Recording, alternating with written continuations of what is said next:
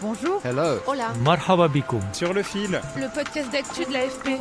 Des nouvelles choisies pour vous sur notre fil info. À Oni, aux portes de Metz, l'implantation d'un entrepôt Amazon suscite de vifs débats. L'immense bâtiment gris a ouvert il y a six mois. Mes collègues Margot Berger et Julien Sangel ont voulu faire un bilan avec les habitants du village mosellan.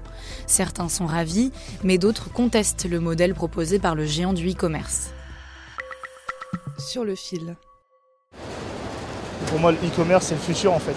Donc je pense qu'il n'y aura pas de pénurie de travail dans le e-commerce euh, d'ici quelques années, à mon avis. Donc la motivation, elle est là. Loïc Cugnot a 42 ans, il est préparateur de commandes et vient de signer un CDI après 4 mois d'intérim. Sa directrice, Angeline Bilodeau, partage son optimisme. Euh, Nous avons un peu plus de 650 CDI aujourd'hui sur le site. On prévoit avoir plusieurs centaines de CDI qui vont s'ajouter à ce nombre de 650 cette année en 2022. Pôle emploi précise que parmi ces recrues, 35% étaient des chômeurs de longue durée et 13% des bénéficiaires du RSA. François Grosdidier, le maire de la ville de Metz, situé à un quart d'heure en voiture de l'entrepôt, est convaincu des avantages qu'apporte Amazon. Pour toute euh, métropole ou pour tout territoire, l'arrivée d'une entreprise qui crée des emplois est bien sûr une aubaine. Et pas simplement en termes de recettes fiscales. C'est- C'est c'est d'abord une bonne annonce, une bonne nouvelle sociale. Euh, c'est c'est des chômeurs qui trouvent du boulot, euh, c'est euh, du pouvoir d'achat euh, qui est également à ce moment-là déversé dans les commerces, dans les entreprises de services, c'est de la prospérité pour tout le monde. Daniel Vex, 59 ans, qui tient un restaurant au centre d'Oni, confirme. ça ramène du monde. Ça fait graviter du, des gens, ça donne du travail aux gens. Enfin, moi, ça m'amène des gens. Il dit avoir survécu au Covid grâce aux salariés qui travaillaient sur le chantier de l'entrepôt, qui venaient déjeuner dans son restaurant.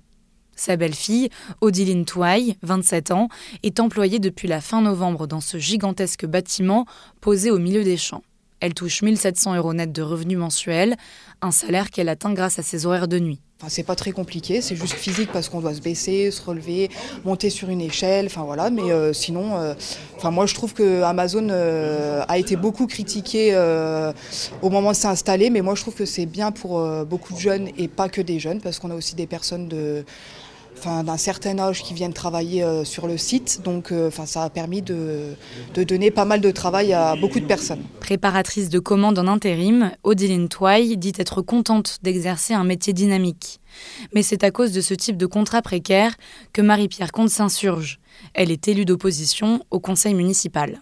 Ce ne sont pas des emplois.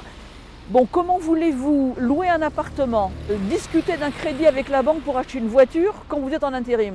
Autre problème pointé, les conséquences environnementales de l'installation de ce mastodonte de 50 000 m2 au sol, haut de 4 étages, et qui mobilise de nombreux camions pour les livraisons dans cette bourgade de 2000 habitants. Alors que l'on sait qu'il faut réduire les émissions de gaz à effet de serre, nos dirigeants ne font rien de mieux que de créer une économie fondée sur le tout camion.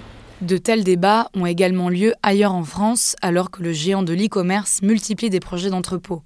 En novembre, l'ouverture d'un centre de tri de colis a été bloquée dans le Gard. Le tribunal a estimé que les retombées économiques ne compensaient pas les pertes environnementales occasionnées. Grenouilles, pies et reptiles étaient mis en danger. Sur le fil revient demain. Merci de nous avoir écoutés et bonne journée.